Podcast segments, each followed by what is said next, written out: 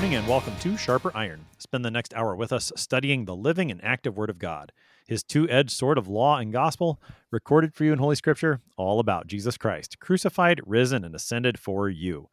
Thanks for tuning in this morning here on Worldwide KFUO. Christ for you, anytime, anywhere. I'm your host, Pastor Timothy Appel of Grace Lutheran Church in Smithville, Texas. Thank you to our generous underwriters on Sharper Iron, the Lutheran Church Extension Fund, where your investments help support the work of the Lutheran Church Missouri Synod. Visit lcef.org for more information. And Luther Classical College, a college for Lutherans by Lutherans, opening in fall 2025. Learn more at lutherclassical.org on this Monday, October 3rd, we are studying Deuteronomy 32, verses 19 to 38. Moses' song continues.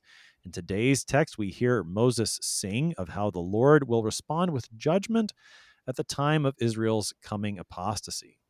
To help us sharpen our faith in Christ as we study God's Word today, we have with us regular guest, Pastor Harrison Goodman. Pastor Goodman serves as the content executive for the Lutheran Youth Organization Higher Things. Pastor Goodman, welcome back to Sharper Iron. It's great to be here. Thank you.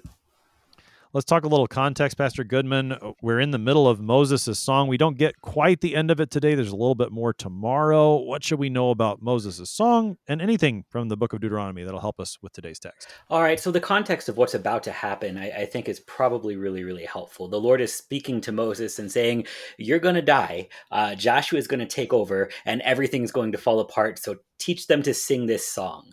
Um, this, this is sort of his, his last sermon uh, that, that he gets to leave with the people uh, that that will hopefully uh, be a thing that they can recall in the midst of the days to come.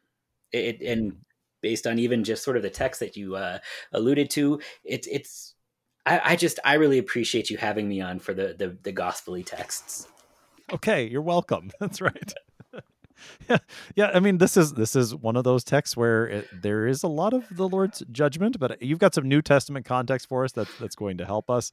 Uh, this is, you know, you mentioned Moses' last sermons, as I, I jokingly called it Moses' swan swan song mm-hmm. here. I mean, he's, this is his last song to put into the memory of the people maybe just uh, again to, to help us refresh our, our, memories coming back from the weekend the importance of, of singing songs for memory the teaching aspect of songs uh, how does that play into what moses is doing here? Oh it's so important. I mean we even sort of recognize it just even in that that like you know your abcs because of the song twinkle twinkle little star. Um it, it it's tied to to memory that that part of what our lord did when he made us uh, he made us to worship but part of how he made us to worship, I, I, really have to believe, has to do with song. That that there's always been hymnody in the church, and it, it's not just to to sort of um, feel the emotion from it, but but it's also to catechize, it's to teach. And so Luther would also set his catechism to to song to hymn, uh, and it really just it sticks with you. That's right. So we've got a song that Moses intends to stick with the people here we're getting the middle section, verses 19 through 38 of Deuteronomy 32. This is the text. The Lord saw it and spurned them because of the provocation of his sons and his daughters. And he said, I will hide my face from them. I will see what their end will be. For they are a perverse generation, children in whom is no faithfulness. They have made me jealous with what is no God. They have provoked me to anger with their idols. So I will make them jealous with those who are no people. I will provoke them to anger with a foolish nation.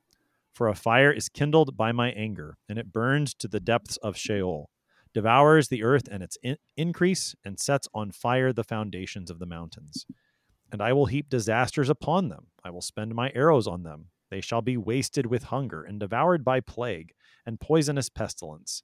I will send the teeth of beasts against them, with the venom of things that crawl in the dust. Outdoors the sword shall bereave, and indoors terror. For young man and woman alike, the nursing child with the man of gray hairs. I would have said, I will cut them to pieces, I will wipe them from human memory, had I not feared provocation by the enemy, lest their adversaries should misunderstand, lest they should say, Our hand is triumphant, it was not the Lord who did all this. For they are a nation void of counsel, and there is no understanding in them. If they were wise, they would understand this. They would discern their latter end. How could one have chased a thousand, and two have put ten thousand to flight, unless their rock had sold them, and the Lord had given them up? For their rock is not as our rock, Our enemies are by themselves. For their vine comes from the vine of Sodom and from the fields of Gomorrah. Their grapes are grapes of poison, their clusters are bitter. Their wine is the poison of serpents and the cruel venom of asps. Is not this laid up in store with me, sealed up in my treasuries? Vengeance is mine, and recompense, for the time when their foot shall slip, and the day of their calamity is at hand, and their doom comes swiftly. For the Lord will vindicate his people, and have compassion on his servants, when he sees that their power is gone, and there is none remaining bond or free. Then he will say, Where are their gods, the rock in which they took refuge? Who ate the fat of their sacrifices and drank the wine of their drink offering. Let them rise up and help you. Let them be your protection. That's our text for today. That is Deuteronomy 32, verses 19 to 38. So, Pastor Goodman, just as a, a reminder, the, the, first verse we read, the Lord saw it and spurned them. In the previous verses, Moses was describing how the people were going to worship demons who were not actually gods, how they would forget the God who had given them birth, the rock that had bore them. Uh, that's where we're picking up. Take us into to these first couple of verses of our text today. Right. Um, so obviously this is a catchy tune. It's just a real earworm, and everybody's just going to really enjoy singing it. Uh, but right. it's it's just it's it's first and foremost a, a call to recognize what it is to have a God that it's actually supposed to be a gift to have a god. And really inside of all of this we, we get to see what happens when we pick the wrong ones. Uh, we, we see in verse 20 that, that uh, god will see what happens and then hide my face from them uh, this is this is sort of the opposite of the Aaronic benediction that, that we have. You know, the Lord uh, lift up His His countenance upon you and give you peace. Uh, there is there's the the idea that when the Lord is is facing you, when His countenance is is towards you, there is there is blessing. Uh, and, and, when we turn our faces away from God, you see it even when when Cain's face fell after uh, having a, an incident with a rock and uh, his brother Abel. that that there's a, a a separation from God that never actually works peace. Uh, but the hiding of God's face doesn't start with God uh, it, it, starts with man. When when the Lord is, is going to hide his face, that starts with man. But when when Cain's face would be lifted back up towards God, uh, when Adam and Eve hiding in the bushes, hiding their faces and, and everything else from God, it, it starts with with our sin. But God seeks us out to to restore our continent, our, our, our countenance, excuse me, uh, towards Him, uh, so that inside of all of these things, we have a, a God who is willing to to sort of actually let us see what it is to to exist without him but then to pursue us anyway. This this idea that uh the the lord would start by hiding his face from them it can't be separated from the god who speaks to the very same sinners uh, I, I will lift up my face upon you. Um and, and so when we start to talk about this the why becomes really really really important. Uh the, the what had happened to to make the the lord hide his face from the people Mm, well, just the the image of the Lord looking at them, of shining His face upon them, within the context of this song. Earlier in the song, the Lord reminded, or yeah, the Lord reminded Israel through Moses that Israel is the apple of His eye, and we talked about how you know that's an indication that the Lord's looking at His people. His face is toward them, and so here the the hiding of His face. You said the the why is really important. Tell us the why. Why? What's so? What is the why that's so important? Uh, they have made me jealous with what is no God. Uh, they have provoked me to anger with their idols. You see, this is this is such a thing where if God were to actually leave his his face set toward his people, how could he respond but in utter condemnation and hell? Uh, that, that God would even sort of remove his his face from this. That this is so ugly that if I'm going to look at it, you're going to go to hell. And He's got a better plan in, in, store. So we'll get to start to see what it is as we kind of go further down the text. I, I said I was really grateful to come for such a gospelly text, and I actually kind of mean it. There is, despite sort of the, the tone and tenor of this text, there is an awful, awful lot of promise just in watching sort of God's patience unfold with the extreme uh, idolatry in front of him. Because because we're not talking about your, your sort of run of the mill idols. Uh, these are these are chasing uh, Israel is chasing the no gods, the, the the made up gods. These are not even idols that are made out of creation. So uh, it, it's actually even further away that these are demons masking masquerading as as, as the as as gods it's one thing. I, I, I, hate to say it because it's still a, a, grave sin against the first commandment. But it's one thing to look at a good gift that God gave gave you and say, "This is so good that I'm going to fear, love, and trust in it." um, above all things. That's that's terrible because you're you're you're saying thank you to the gift instead of to the giver. But it's at least of a creation that God intends to work good from. So God gives you daily bread, all of which I will make idols out of. And he still gives me that daily bread, knowing the sinner that I am, and sends forth his son to bear my sins upon the cross, and calls me away from the idolatry. Not, not because idolatry is good, but because all the things I'm putting my, my trust in in this world, they are good. God wants to work good through them but they cannot save me. But Israel is chasing after no gods. These are utterly made up. They, he, they are looking for, for good out of something that is, is, is never even promised to work good at all.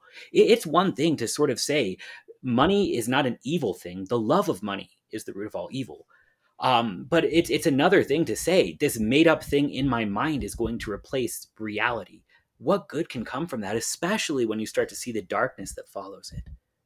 Hmm. So the the no gods of verse 21 that is the that's what Israel is worshiping that's what was mentioned in the previous text in verse 17 this is provoking the Lord to anger and so he describes his response at the end of verse 21 and it, it's fitting as they are making the Lord jealous with their no gods so the Lord will respond by making them jealous with those who are no people. So what's what's going on in the second part of verse 21? Right, it's it's an important connection. It's a foolish nation, a, a nation that has no wisdom, a nation that has no fear of the Lord, a nation that has no faith.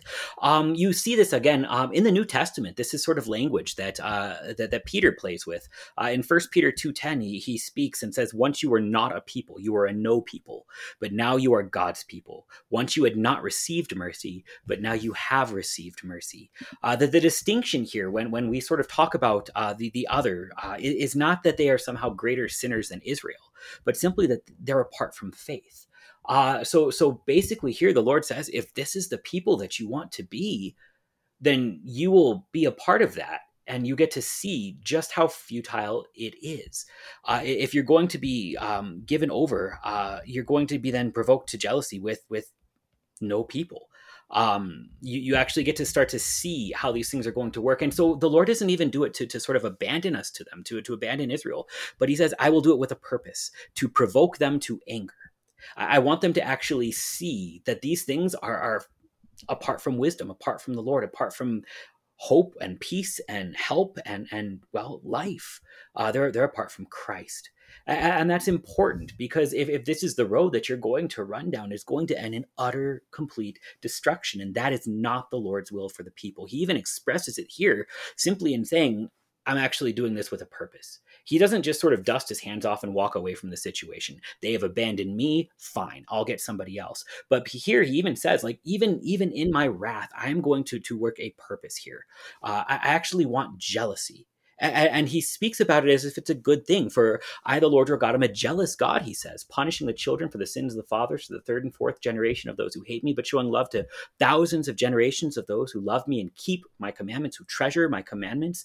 Uh, the, the Lord actually wants us to, to be as zealous for him as he is for us and that's that's a gift that that should not be overlooked uh, when we get to start to see how the lord will, will sort of work with the, the people who are no people um, even here you, you, again just by by having the gift of the new testament we get to see that again the no people don't just exist as a means to make israel sad or angry either but even this is a a, a, a beginning of that which will call all nations to faith in christ jesus our lord.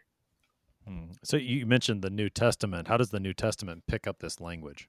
It speaks about uh, again in First Peter. Once you are not a people, once you were a no people, but now you are a people of God, uh, and it defines it uh, in terms of receiving mercy. That's the thing that makes you the people of God. It's, it's not a question of of sin or or of of a racial identity, uh, but uh, of of has Jesus died for you? Is there hope here? It's, it's an important distinction to make, not only to, to pervert, preserve justification, which has to be how we look at this.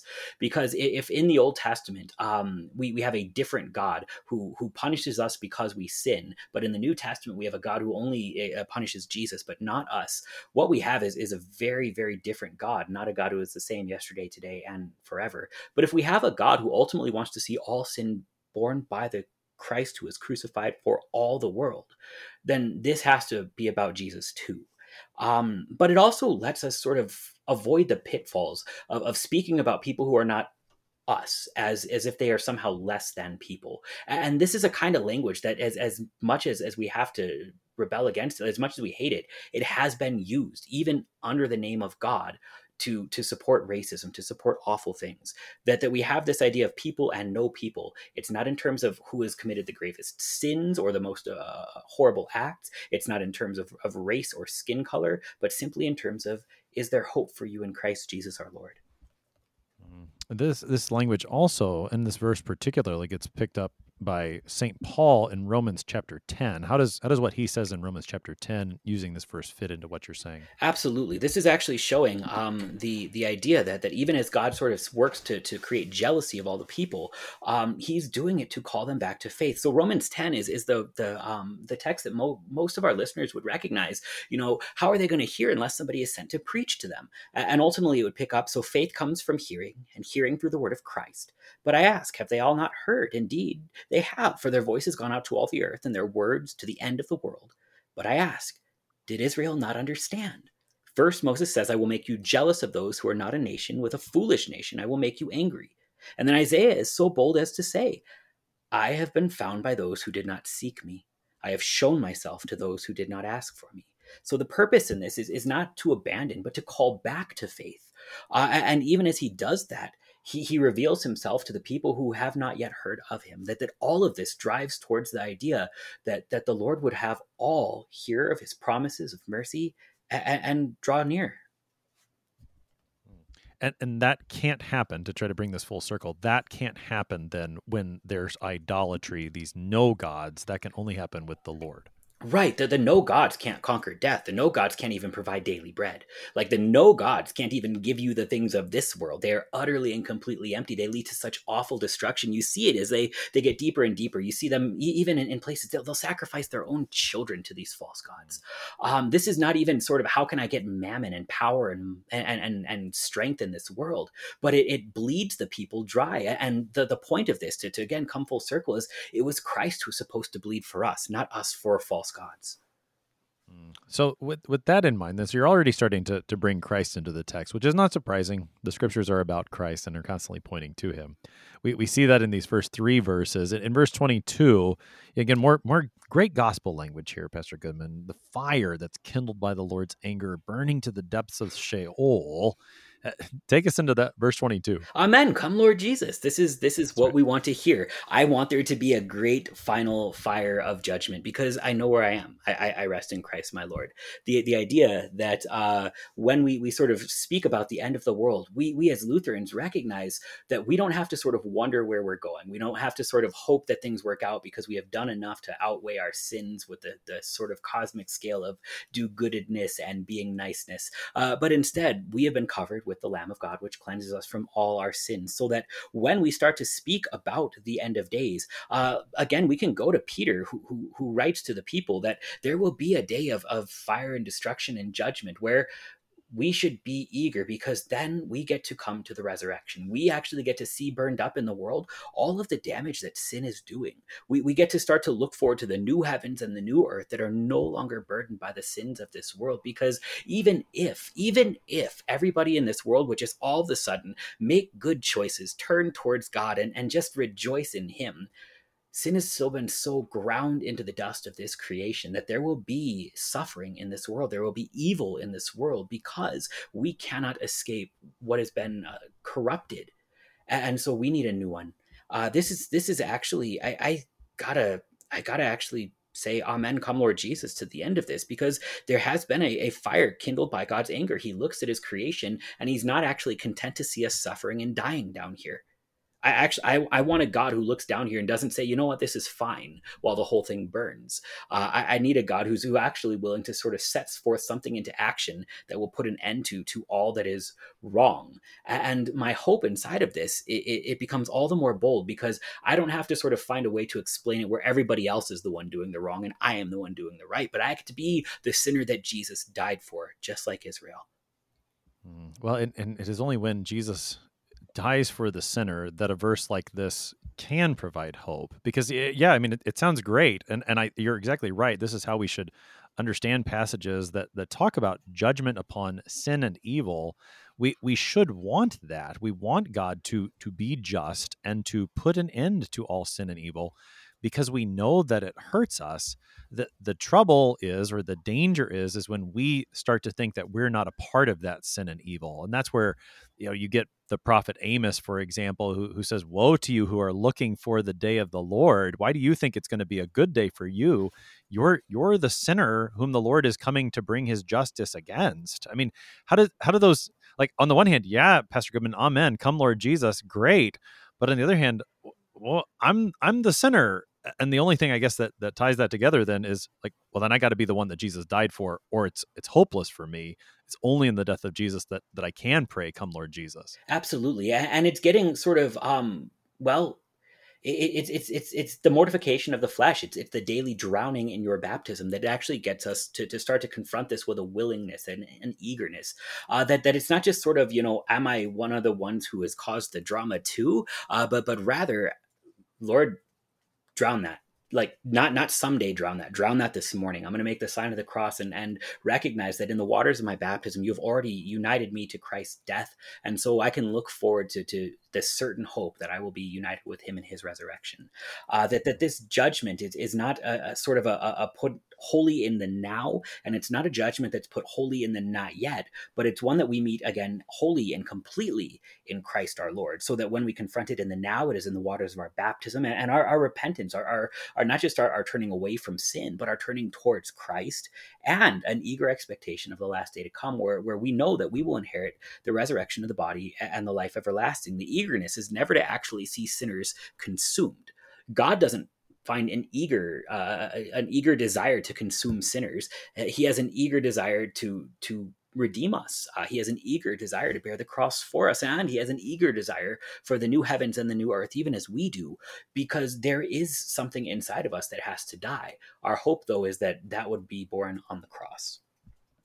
Well, I, I, like the way that you said it. It's not that we want sinners to be consumed or that God wants sinners to be consumed. He wants sinners to be saved. But the, the way you save a sinner, and, and you said it there too, is that you, know, you have to kill the sinner. That's that's and that's what God does in baptism. You know, the, the language of of St. Paul in Romans six that we've we've actually been put to death with Christ. I remember teaching that in youth confirmation one year in particular, and, and a young lady said, Well, Pastor, that sounds really violent.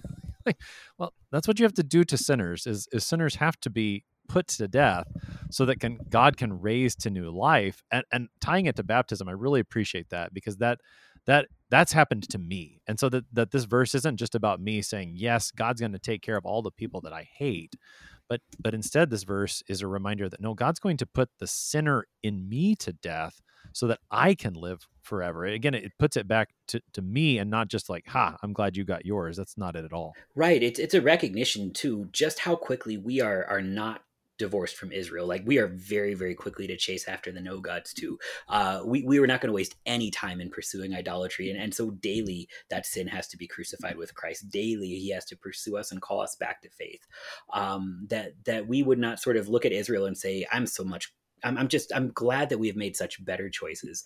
Uh, but instead, we can find ourselves inside of this behavior and not not simply abandon all hope, but but find find forgiveness in Christ who would, would again love us enough to to let His name stand as holy, even even in the face of all that we've done to pervert it. Uh, and, and that's going to start to carry us into the next couple of verses, which are which are going to be important for this. So, so it starts to carry us into the next couple of verses. In verses 23 and, and following, we hear about the disasters that the Lord will bring. We get hunger, plague, pestilence, beasts, all, all kinds of. I mean, it's almost reminiscent of, of Egypt and even more of what the Lord does. Uh, take us into those coming verses. Yeah, this is actually what he does to Egypt, and in a lot of ways should be very familiar, and especially to the people who were just brought out of Egypt by Moses, who is teaching them this song. Um, that sounds kind of familiar, but we can look back to the plagues that were sent upon Egypt and recognize this is not simply to sort of punish them for being bad Egyptians and worshiping no gods, but the Lord was identifying himself as the one true living God to those who had not yet heard of him. Uh, this is this is a call to um, to recognize the law that there is a God and it is not you and it is not the things you're making up. But the purpose of the law is not to leave the Egyptians in despair, but it's actually to, to call them to to follow Israel out of Egypt. And in fact, many of the, the Egyptians did. There's this little verse in Exodus where the, the people who, who have been witnessing these awful, awful plagues simply pick up and follow Israel as they, they leave Egypt. And then you never hear from them again because they become Israel they hear the word, they believe it, and their identity is found then in in their faith. Uh, and, and, so, as as the people who have abandoned the true God to chase after the the false gods, the no gods, the the the the vapor gods, uh, they get to actually be confronted with the real God again. And, and, this is not simply to to to hurt them or to to punish them, but to discipline them, to call them back to faith. The the Lord is not abandoning them inside of sending forth the plagues. In fact, He's trying to get their attention. Yeah, and okay, so getting their attention, as you said, this is what happened to Egypt, and now the Lord's saying, "I will do it to you, my people, Israel." But again, not just for the purpose of of punishing, but uh, yet discipline, I think, is a great word because he wants to get their attention. He wants to get everyone's attention. He talks about young man and woman, nursing child, the old man with gray hair, get everyone's attention and call them all back to the true God who will deliver them from these very things.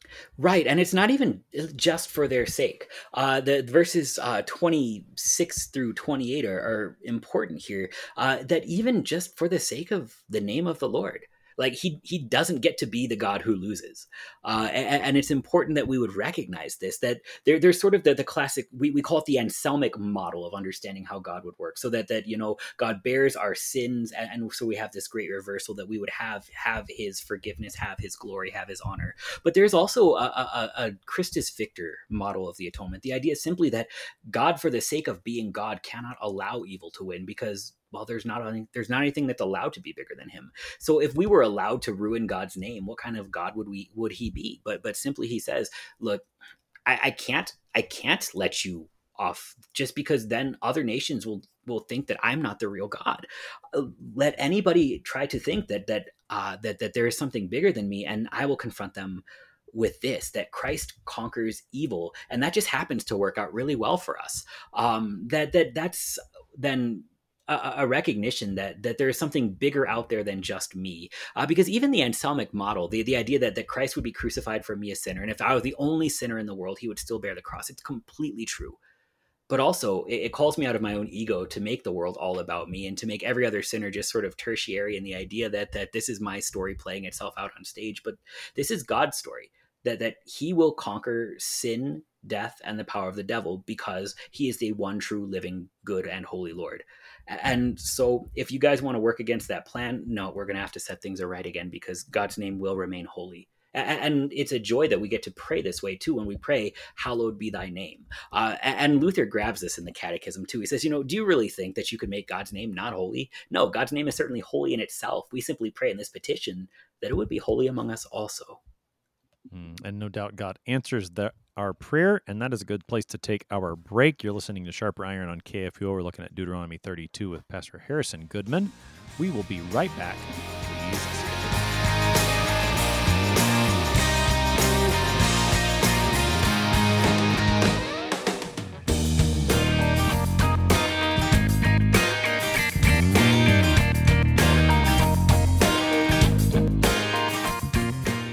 Did you know that Lutherans are helping new American immigrants get settled? How about struggling church workers in need of support and refreshment? And we assist at risk children and provide disaster response to hurricane victims. Through LCMS recognized service organizations, we are doing all this and more. I'm Rahema Kavuga of Lutheran Church Extension Fund, and I don't want you to miss out on hearing what your brothers and sisters in Christ are up to.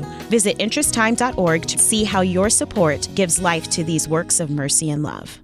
What do you think of when you hear the word college? Expensive? Liberal? Woke? Imagine a college that is affordable, a college that is unapologetically conservative and Lutheran, a college that won't take a dime of federal funding, a college that teaches the best of our Western heritage, a college where students grow in the Christian faith instead of leaving it behind. This is Luther Classical College, a college by Lutherans and for Lutherans. Visit our website, lutherclassical.org, subscribe, become a patron, and join the thousands who are making Luther Classical College a reality. Welcome back to Sharper Iron. It is Monday, October 3rd. We're studying in Deuteronomy 32, verses 19 to 38, with Pastor Harrison Goodman. He serves as the content executive for Higher Things. Pastor Goodman, prior to the break, we left off about in verses 26 through 28, where the Lord is, is telling his people, you know, I, I would have gotten rid of you entirely, but I'm not going to do that because that would allow the enemy to think that maybe it wasn't the Lord who did it. And he will not have that. He does so for the sake of his name. I'm reminded of, of the way the Lord speaks in, in Ezekiel, where he talks about redeeming them. And he says, you know, I'm not going to do this because of you. I'm going to do it because of me. He wants his name to be hallowed. You were connecting that to the the first petition of the Lord's Prayer, hallowed be thy name, that, you know, God's name is always going to be holy, but we pray that it would be holy among us. How, how does that tie into what the Lord is doing here and, and other examples in the scriptures? Well, actually, this the Catechism is it's it's like it's a useful book for us. It's a cool habit to be in to, to check that. it out. Um, hallowed be thy name. Well, how is God's name kept holy? Well, God's name is kept holy when the word of God is taught in its truth and purity, and we as the children of God also lead holy lives according to it. Help us to do this, dear Father in heaven. But anyone who teaches or lives contrary to God's word profanes the name of God among us. Protect us from this, Heavenly Father. Uh, the idea that God's name is holy no matter what is, is true, but wouldn't it be great if it, it, was actually a blessing to you that God's name was holy. Because of, of, of, all the sins that your heart desires, of all the evil thoughts that I have ever thought, of all the awful deeds that I have ever committed, none of them could make God's name less holy. But that's not going to work out all that well for me if, if my whole intent is to, to see God's name and, and rule brought to an end. But, but rather, protect us from this, Heavenly Father. Teach me your word. Teach me to understand truly not only your law, but also your gospel, so that I wouldn't find my righteousness in my works, that I wouldn't abandon all hope because I understand the depth of my sin, but that I would hear your word, believe it, and live my life as if it were true, not just in terms of, again, following the law, but, but in hoping in a gospel in, in knowing where to take the sins that I should not have because that I should not have the sin it's true I should not have sins but since I do where do I put them and well, help us to do this, dear Father in heaven, to take my sins to Jesus, to let them be crucified with Christ in my baptism daily, that the new man will daily emerge and arise to live before God in righteousness and purity forever. it, it is for our good that God's holy name uh, cannot but be holy.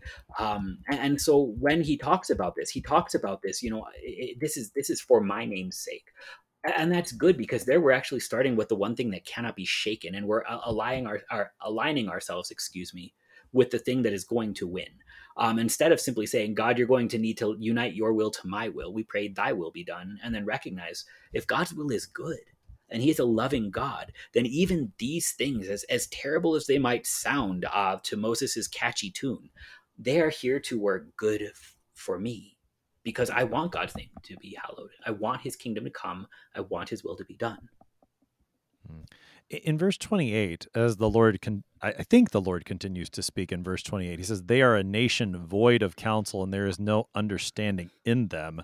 Uh, is he is he still talking about Israel as that nation, or is that the enemy nation? What what do you think? This is still Israel. Um, that uh, that these are a people again who who have lost the fear of the Lord. That is the beginning of all wisdom. Uh, in the same way that you saw Egypt sort of disappear into Israel their their identity shifts and the, the egyptians who who followed israel out into the wilderness out, away from the pharaoh and all of his armies they, they sort of meld into egypt israel has a habit of disappearing into the nations that would take them captive. Uh, they they over and over again pray for and seek to to simply be a part of a really powerful nation. And, and well, here comes here comes the Babylonians, uh, and they'll, they'll they'll disappear into that. Their identities will be lost in that, uh, and and you see it not only in their behavior as they they sort of uh, learn to revel in vice and, and sin, but but in their hopelessness that that comes alongside of it. Because the things that we think will bring us such joy never actually bring us the comfort that we want. It certainly doesn't bring the things of life, um, and again the, the idea to, to sort of call them back to wisdom. If they were wise they would understand this. They would discern their latter end. It's to recognize the things that you are chasing will not help. Instead hear the promises of christ. Hear the word of the lord. Hear him hear him call you to have an identity in him. Because we were not meant to be a nation void of counsel. We were not meant to be apart from understanding. Rather we are meant to be god's people the ones who have received mercy. And we're to understand this identity that we have in Him so that we can live our lives as if mercy were the thing that would give us hope and peace, so that Christ, who, who would grant it, would be our God.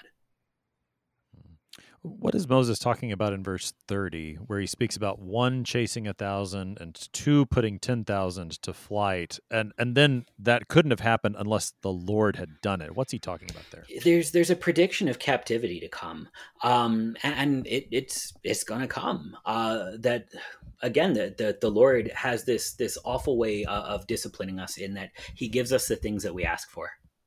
Um, it's it's a thing that that he does in the Old Testament, uh, and you can see it throughout the New Testament and and even in the lives of Christians today. That sometimes the Lord will let you taste your idols just so that you understand that that's a bitter pill, and you don't you don't want to keep drinking from that cup. Um, how could Babylonians actually conquer? How, how could um, all of these things actually help because you can flip it around and sort of recognize that when the Lord is on our side, we have won great. Uh, the, the nation of Israel has won great victories that they never should have won. Um, the, the the the nation of Israel, as they they sort of move across the the um, the Jordan under Joshua, they're going to win battles that they have no right to win because their rock is Christ. But if that rock were to give us up, then where would our strength be? So, and I think it's it's important to notice there in, in verse 30, and as you said it very well, that the Lord disciplines us sometimes by giving us what we asked for, that that still is the Lord doing it. And and I think, you know, we were talking about the glory of God's name, the hallowing of God's name, that he retains, you know, his holiness no matter what is, is very true here, that even as he gives us what we asked for and that works itself out as it as it would, that's still the Lord at work. He's the one who's done this. And the only way it could have happened is if he had done that. You see that the same holiness of God's name and the glory of his name at play in verse 30. Absolutely. Um, because remember what comes of these captivities, that that under captivity, Israel is brought back to faithfulness. Uh, Israel has sent prophets who, who, remind them of the promise of the, of the Lord and the identity that they would have in in Him and not simply as those who have been defeated or, or those who have made bad choices or those who have who have been given up and abandoned hmm. now in, in verse 31 we see i think what's at the heart of this the real contrast where and this sounds like it's moses talking where he says for their rock is not as our rock that's the the key contrast we're back to the the contrast between the true god and the no gods mm-hmm. Absolutely, this is not a contrast uh, uh, of sinners and moral people, but but faithful and unfaithful people, um, and, and, you see it um, in a, a, reminder of what happens in Sodom and Gomorrah. That their greatest sin was never homosexuality or, or any of the other awful atrocities that happened there. Their greatest sin was unfaithfulness that, that they had utterly abandoned the Lord, um, that, that the whole of the nation, uh, the, the nation states there, have had given up the promises of God and chased after other things. Um, throughout the Old Testament, it's it's the moral and uh, the moral corruption and ungodliness of, of the Israelites, uh, and not the vices of the heathen that are compared to Sodom and Gomorrah which means uh, because like the lord's not comparing the, the, the sins of the babylonians to the sins of the sodomites. He's comparing the sins of the israelites to the sins of, of the sodomites so that they would be called away from the things that lead to death and towards the things that lead to life. This is this is not simply a, a call to behave but a call to believe. Remember who you are in christ. Uh, because if, if you're going to cling to these poisonous vines you will never get good fruit So I mean, and it's not only the the poisonous vines that are there, but also the mention of of serpents and the venom of asps. You know, thinking back to uh, a particular verse seventeen of this song, where they sacrificed to demons that were no gods, and, and here we're talking about their rock not being as our rock, and we're talking about poison, and now the the mention of serpents and asps. I, I'm I don't know. Maybe this is a, a, a too far of a stretch, but I, I'm I'm recalling Genesis three and the the poisonous serpent there who spoke the poison of a lie against God's word. Absolutely, um, and uh, this this also I, am forgetting the the text, but uh, their their lips are as asps. Uh, the Lord says um, of of the the Pharisees, isn't it? John the Baptist, I guess, who, who would say that. Um, he calls them brood of vipers. I yeah, know. yeah. Um, that what what you are then? You're being tools of the devil. you are speaking of, of, of the devil's things. And, remember, the devil does not simply say, do bad stuff. Uh, the, the devil rather would have you confuse God's law and gospel this is his greatest goal um, that, that you would find comfort in your works and you would find hopelessness in god's presence. Uh, whenever whenever somebody would would rightly hear the word of law because they are secure in their sins the devil would have them hear more law and hear condemnation. And wherever somebody is is, is contrite uh, in their sins and, and utterly fearful of punishment the devil would have them not hear the gospel uh, but but the law. And uh, the other way around as well. Whenever we are secure in our sins the devil would have us hear the gospel. Don't worry it'll just be fine whereas god would have us hear his law. Uh, when we when we sort of have the, this sort of the snakes that talk the snakes that bite the snakes that that speak um, what you have is a confusion of law and gospel. You you have uh, a people who who are not hearing the law where they ought here to repent of their sins and the promises that they would have hope in that repentance as well in verse 34 the lord says is not this laid up in store with me sealed up in my treasury? So it sounds like he's got this you know the wrath that we've been talking about the judgment of sin and evil. Sounds like he's got it, it stored up in a treasury ready to be poured out. And we, we talked about this yesterday that you know we were speaking prophetically. You mentioned the, the coming exile already. What what's the lord got in mind for this wrath stored up in treasury when's it going to be poured out? So uh, you, you can sort of see this in the little uh, the little answer and the big answer. Um, there, there's the now and the not yet. Yes we can talk about this in terms of, of the coming captivities. Uh, but ultimately I, I think you have to look at those captivities as as the things that they foreshadow which is god pouring out judgment against his son. Um, that that when God would seal His wrath away until the apportioned, apportioned time, uh, we actually get to see that on the cross.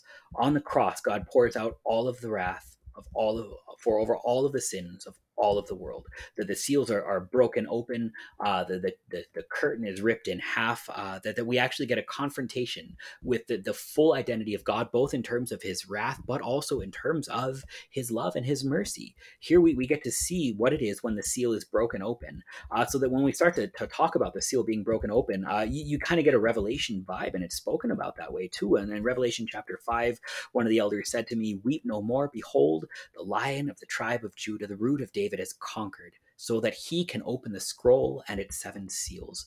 That that uh, the Lord would would sort of kick open the the seal of all of the wrath at the apportioned time. Because if he was just going to pour it out whenever we sinned, we would just be sent right to hell. We would be condemned on the spot for our sin, for our apostasy, for our idolatry, for our doubt, for our, all of the awful uh, corruption that, that is inside of all of us in our sin. But instead, he stores that sin away so that, that even in, in uh, or he, he stores that wrath away so that even that wrath can be used for good. Hmm. And that, that, wrath gets poured out on Christ. It's, it's striking. You were talking about you know, stored up treasuries.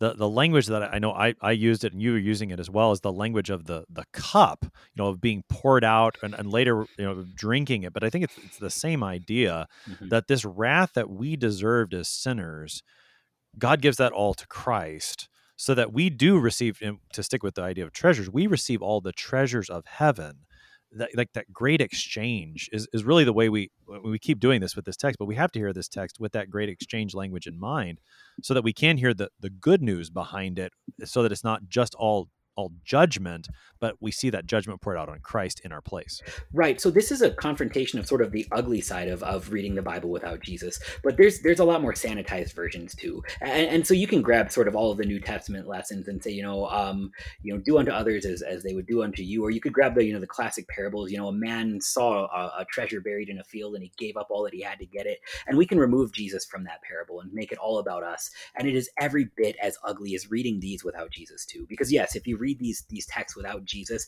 it sounds kind of scary because God is mad. But if you read these with Jesus, you get to see what he does with that righteous anger. You, you get to see that that anger is righteous because look at the, the people we have hurt by our sin. Look at the things that have gone wrong. Look at look at it not be other people's fault, but our fault. And then look what he does. He, he saves that wrath to the right time, bears it himself, and forgives.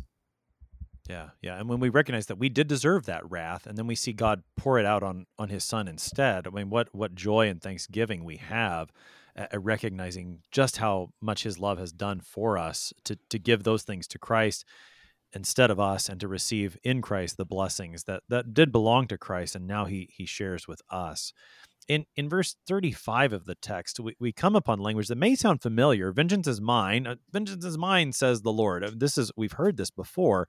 How's it being used in the context of deuteronomy 32 right this is not usually in the way that we sort of speak about it because usually when when somebody has to tell you vengeance is mine says the lord it's to kind of to, to call you to rein yours in that that you, this is not yours to judge this is not yours to punish this is the lord's let him work in his time. But but also uh, this gets to be here chiefly a confrontation with the first commandment Vengeance is the Lord's. And that means fear, love, and trust the Lord above all things, even in the face of vengeance. Because, well, if we go to Hebrews chapter 10, verses 30 and 31, where it says, uh, We know him who said, Vengeance is mine, I will repay. And again, the Lord will judge his people. It is a fearful thing to fall into the hands of a living God.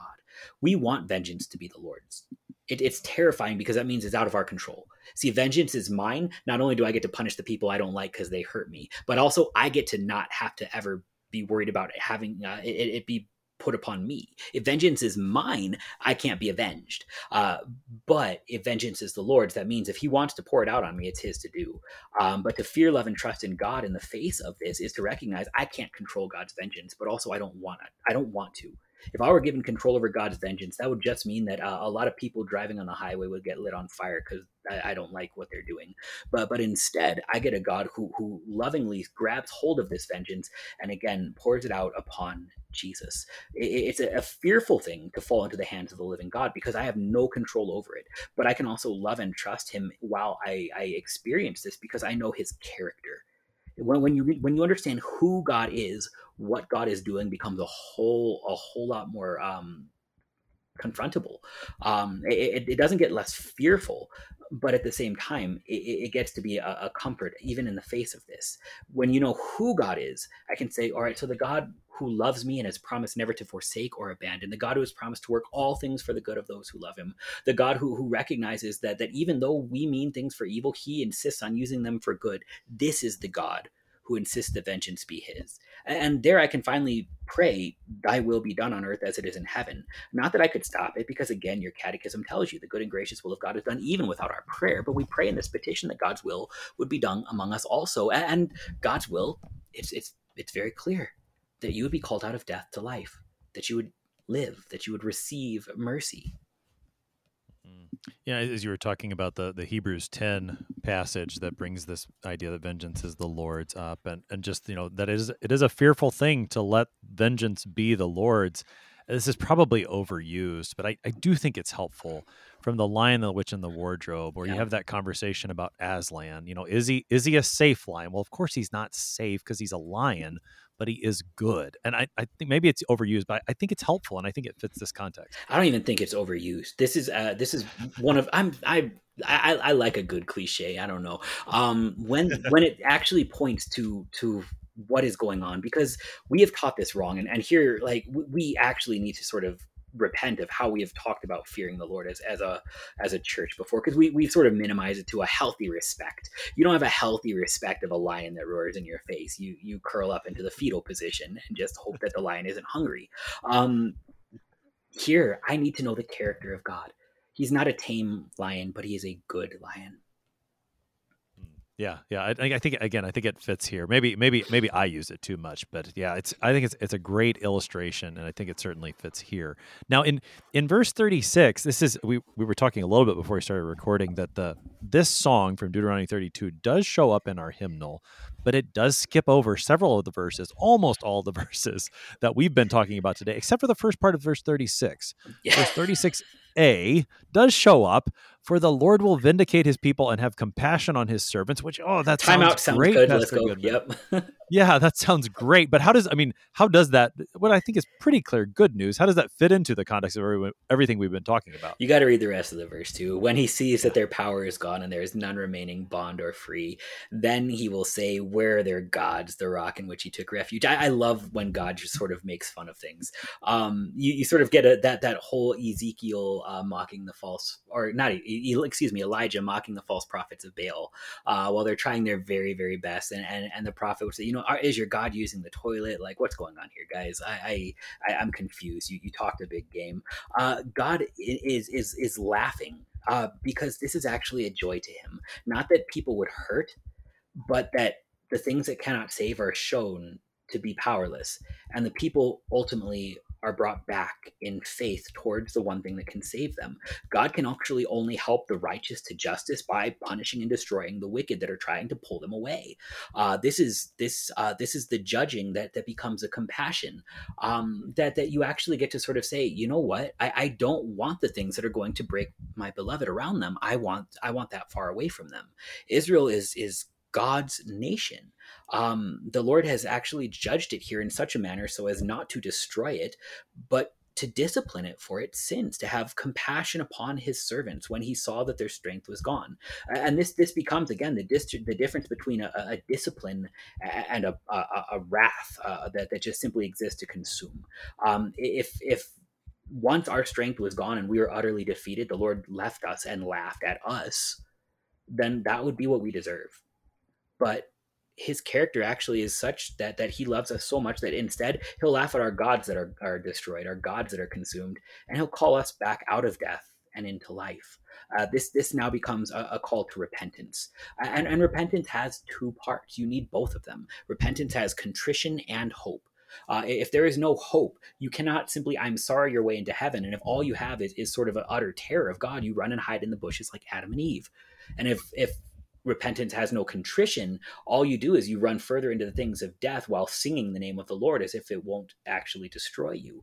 But repentance has contrition and hope. When you hear God's law, it produces in you contrition. When you hear God's gospel, it produces in you hope. And here we actually have that that beginning of the verse that is in our hymn as sort of a summary of all of these things. It's, it's what happens when you read even the Old Testament with Jesus in there. The Lord will vindicate his people and have compassion on his servants. When you actually recognize who those servants are, it becomes, it becomes more impressive. These are the servants that abandoned him. These are the servants that, that cursed his name, that, that chased after the false gods, the no gods, the vapor gods, and still he has compassion on them. Hmm, yeah, and that is that is fantastic good news, even in the context, and especially in the context of our portion of Moses' song today. We have about two minutes left on the morning, Pastor Goodman. Help us to, to wrap things up, and again to see to see Christ in the midst of a, a, a joyful tune, no doubt. Sometimes a wrathful sounding text. Help us to see Christ. Uh, we, we start just with the recognition again. The Bible is about Jesus, and, and if we're going to start with the Bible being about Jesus, and you know the character of Jesus, He is the one who died that you would live. It's a good thing that we try to hang on to the things that that live that we would die. God ripping away our idols is a gift when when we chase after the things that cannot save because we think they have strength in this world, we will die. And so when he takes them, he pries them out of our grasp. It's a good thing. It's not to leave us with nothing, but it's it's to leave our hands open that we would receive him. Pastor Harrison Goodman serves as the content executive for the Lutheran Youth Organization Higher Things helping us today with Deuteronomy chapter 32, verses 19 to 38. Pastor Goodman, thanks for being our guest today. It was a privilege. Thank you. The Lord speaks with very strong language in this text. The wrath that his people's idolatry deserved comes through loud and clear. The wrath that our idolatry deserves comes through loud and clear. And yet the Lord would speak to us concerning those idols, which are no gods at all and cannot help, so that he might draw us to repentance and ultimately bring us to saving faith in Him, in His Son, who is our true God, the one who can save us and does save us. Christ has saved us by his death and resurrection for us. That great exchange has taken place. The wrath of God has been poured out on the Savior Jesus Christ so that in him we receive eternal blessings. I am your host here on Sharper Iron, Pastor Timothy Appel of Grace Lutheran Church in Smithville, Texas. If you have any questions about the book of Deuteronomy or in advance of our upcoming study on the book of Joshua, please send us an email, kfuo at kfuo.org. You can also use the open mic feature on the app to send a message to us. It is always a great joy to hear from you. Thanks for spending the morning with us. Talk to you again tomorrow.